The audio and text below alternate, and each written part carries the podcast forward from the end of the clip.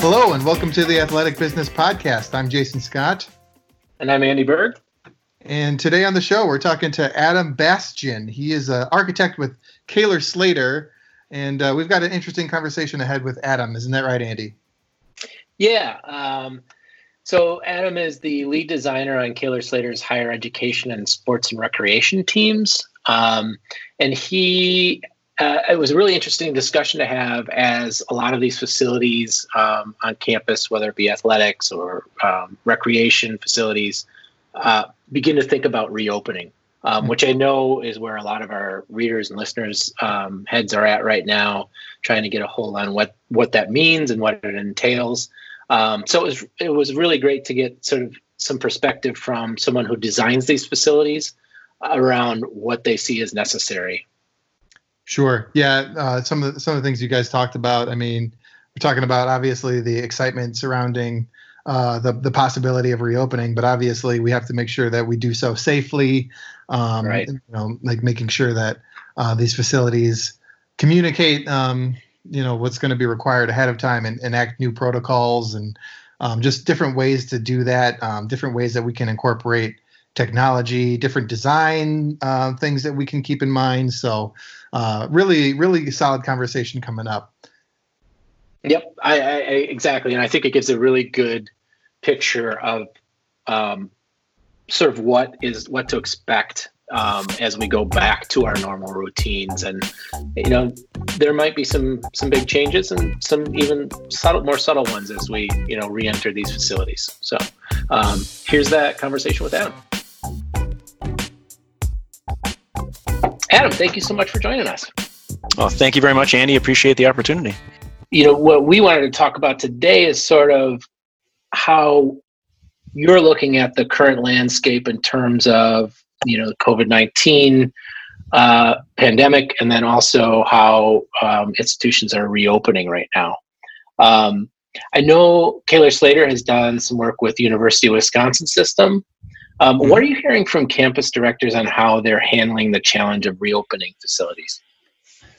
Well, so I think one of the things we're hearing from everyone so far is uh, really sort of the the excitement uh, for the possibility to open uh, that mm-hmm. they've been hearing from their students, from their faculty, from their staff of just everything that's been missing ever since campuses had to shut down, uh, sure. and recreation centers in general have had to shut down too. So the sense of community, uh, the sense of yeah, just socialization uh, is is really something that's missing. Now they they've been able to continue programming and do a lot of things virtually, which I think has been great to sort of fill the void in the short term, but they're very excited about getting people back into the building uh, once everything is uh, is up and going again. And now, of course, that's happening. You know, at different times in different places, uh, and even within university systems, sometimes it's happening happening differently depending on the specific university or the specific building, uh, and if it's ready to. So, uh, it's a very fluid and flexible thing. There's there's no true plan out there yet, but I think overall there's a level of excitement for uh, when it happens, and I think there's a lot of preparation that's happening, uh, which uh, which will change things quite a bit from what we used to see. Sure. Um, are so you deal a lot with campus rec and athletics. Are there ways that those programs specifically are kind of suited to help lead the effort to reopen on campus? I, you know, I, I think there, I think there are ways. Um, you know, there's, there's actually a lot of talk, um, you know, sort of outside of the recreation uh, component of it of actually using some of these facilities for non-recreation events. So you know, these these buildings are filled with large spaces, uh, and and having an opportunity to have larger groups of people that are all spaced apart from each other is is a good possibility. So I think that's an interesting dynamic that we might start to see as as uh, campuses open up again on on how these buildings even transform usage slightly uh, mm-hmm. in the short term, at least, uh, while everybody figures out how to make it work. Um, but as far as just recreation centers opening up, you know, there's I think I think it's a it's a daunting task because there is uh, a lot of excitement for it, but there's also the perception that it's a facility that a lot of people go to and equipment is very close to each other and in fact there's a lot of activities where you are you know physically right up against other people you're potentially sharing the same equipment. There's a lot of just inherent qualities of recreation centers that um, are, are sort of the opposite of what people will be looking for once things open up. And so um, the ability to be able to plan to just make people comfortable in the space uh, mm-hmm. uh, with some of the communication and messaging that they're doing uh, leading up to opening, and then actually following through on that with with cleaning procedures and uh, you know limiting occupancy or changing uh, times of different activities, uh, and then some of the spatial changes like plexiglass barriers at the welcome desks and um, limiting equipment. Uh, all of these things, I think, are are hitting at some of the fears in one of the the hardest facilities to to adapt to, uh, and so hopefully by figuring those out and by showing that we can do this in a safe manner, it does help everybody else uh, open up uh, potentially even quicker. Sure. So, as an architect, you know, are there things that you're paying attention to um, in terms of future facilities and, and, as you watch places like rec centers sports venues reopen are there things that you know you see initial designs having to, to account for? A- absolutely. Uh, and and this is something that i think has has started even before COVID nineteen, uh, just in in overall ease of uh, of interacting with a facility. Uh, mm-hmm. The whole the whole idea of zero touch design is something that I think will really amp up uh, after uh, we we get past COVID nineteen and, and look forward into the future.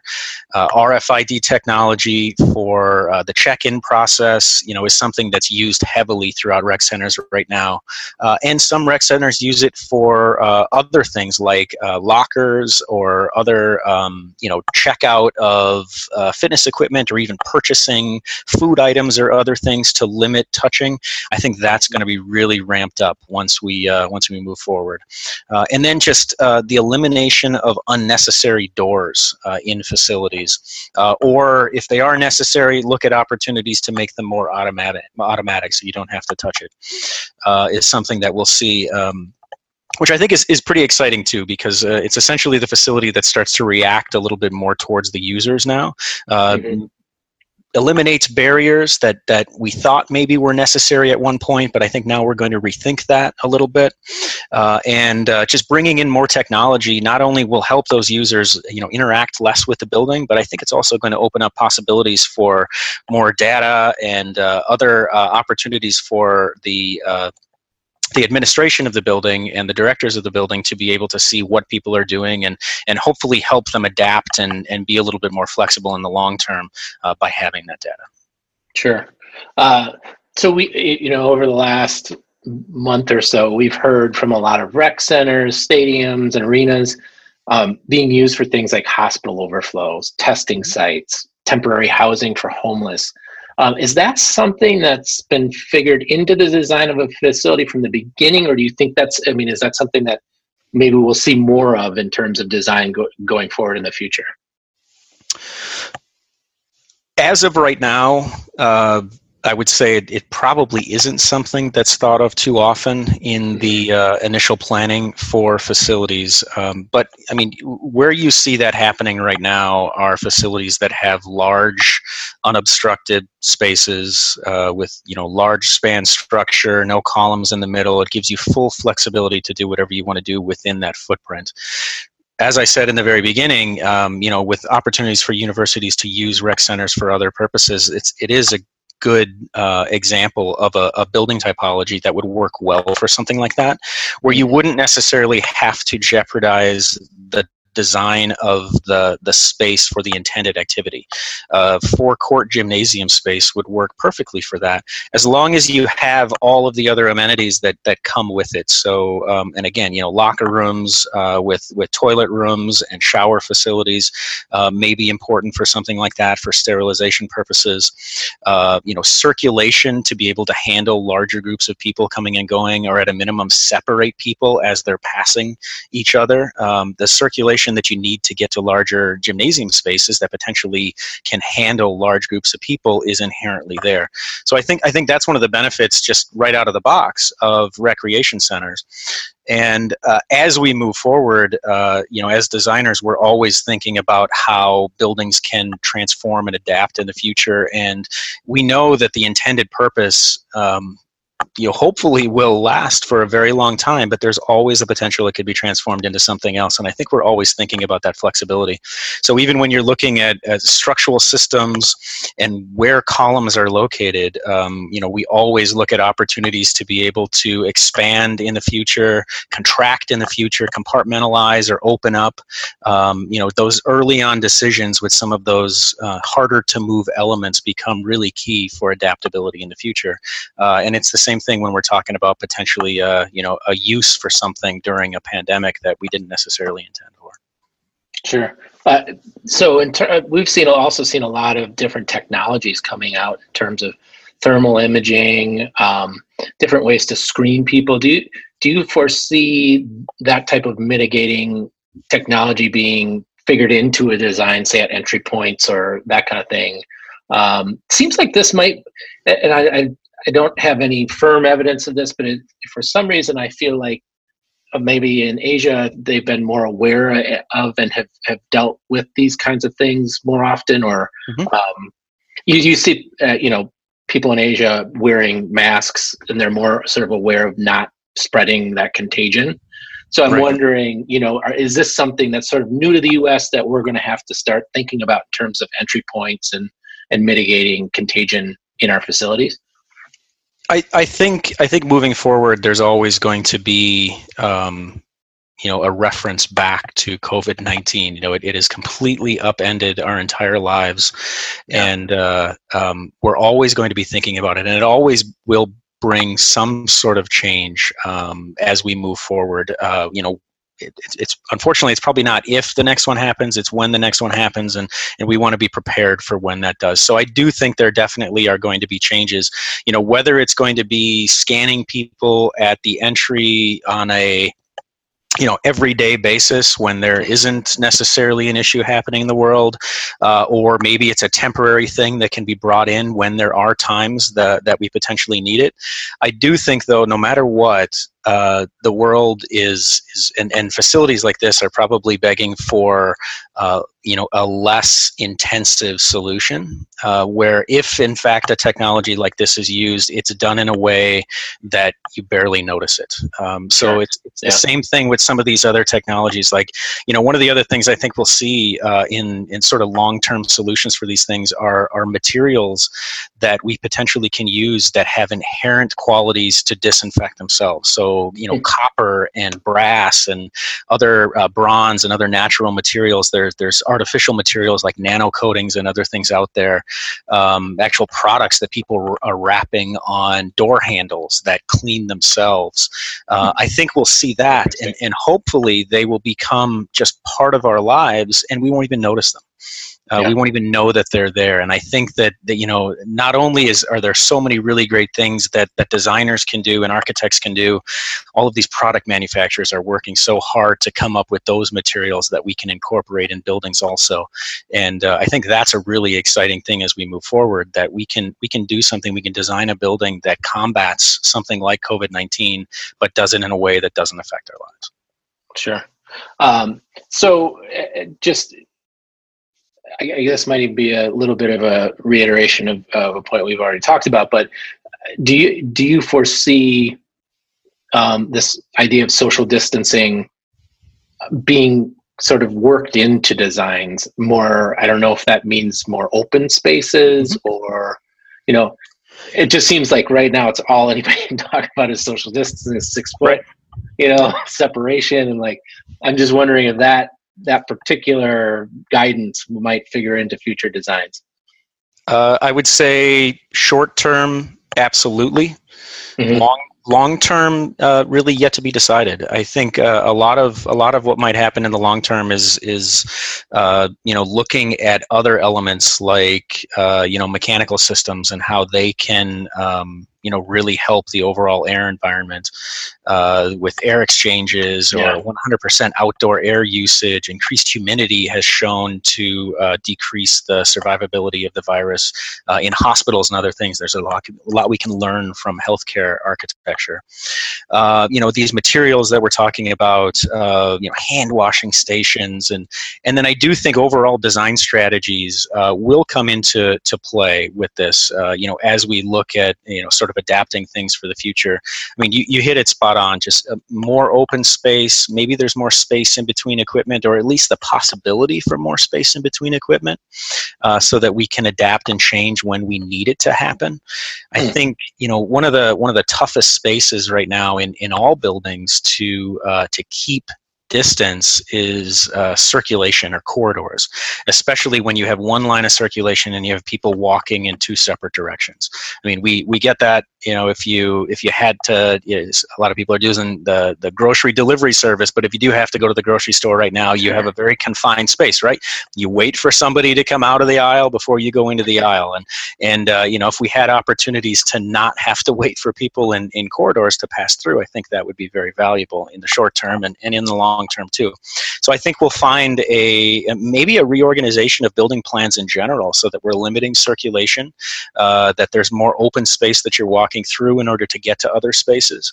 Uh, or we even heard some facilities are actually utilizing a uh, sort of a, a single way circulation pattern right now, where they're fortunate enough to maybe have two separate corridors that link spaces together, and one way is for going one way, one way is for going the other way, and they sort of treat it like you know a single lane road, so you're not getting yeah. people passing each other.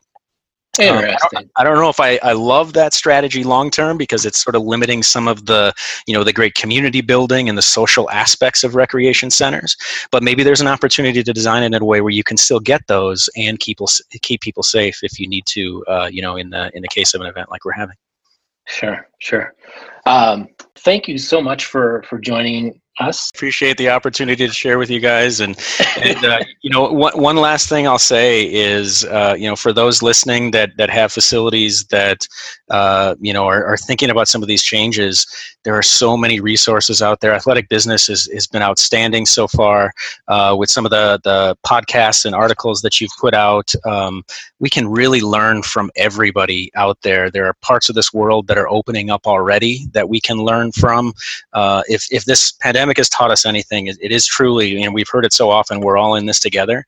Don't be afraid to reach out to anyone, whether it's design professionals and architects, whether it's other campuses and universities, um, you know, whether it's people at athletic business like yourself, Andy. I mean, we, we're all thinking about this and thinking of ways that we can make things better in the future. And I'm excited that people are coming together to to work towards, um, you know, a, a, future where we don't have to worry about it anymore. So um, I'm excited to see where we go. Absolutely. All right, um, that that does it. Thank you so much, and uh, we'll hope to see you uh, this fall at the show. Absolutely. Sounds right. good. Thanks, Andy. Appreciate it. Thanks. Athletic Business Magazine is a trade publication that 40,000 athletics, fitness, and recreation professionals rely on to find the tips, trends, and products they need to be successful. Want to join? Head on over to athleticbusiness.com slash subscribe to get started or renew your free subscription. All right. So welcome back. Um, yeah, great conversation with Adam. Um, really appreciate him taking the time to talk to us. Um, I w- wanted to mention that uh, there's a link in the show notes to a contributed piece that he did on this topic, uh, and it includes um, input from three different University of Wisconsin campus directors uh, at Madison, Eau Claire, and Whitewater, just sort of on how the pandemic will impact their programs, and uh, a really, really great piece there. So check that out online. Um, and yeah, we're happy to be back. Uh, Jason, you want to fill people in on what we've been up to? Yeah, absolutely. Yeah. So first of all, we wanted to say thank you to all of the all of the listeners for remaining subscribed to the feed. I know we've kind of been absent from your feed for a little while here, but um, you know we are we've spent the last several weeks assembling our architectural showcase issue, which is um, always a big lift under any circumstances, but um, for our editorial staff and our production team, but um, was a particular challenge this year when with everybody trying to coordinate and work remotely. Um, so we certainly appreciate you guys being patient with us. That said, you know, we we are, are still committed to the podcast. This is something that we want to continue to to bring you guys, and hopefully now that um, we have uh, sent the showcase issue to the printer, uh, and it should be arriving in mailboxes within just a couple of weeks. Hopefully, that's something that we can uh, uh do a little bit more regularly, get you the, more of these uh, podcast episodes. So, just wanted to take a note to say thank you for your patience. Yeah, absolutely. And uh, some great facilities in, in that issue coming out uh, should hit mailboxes first week of June. So be sure to check that out. Yeah, and, uh, and with that said, uh, I think that's going to do it for this episode of the Athletic Business Podcast. And uh, until next time, take it easy.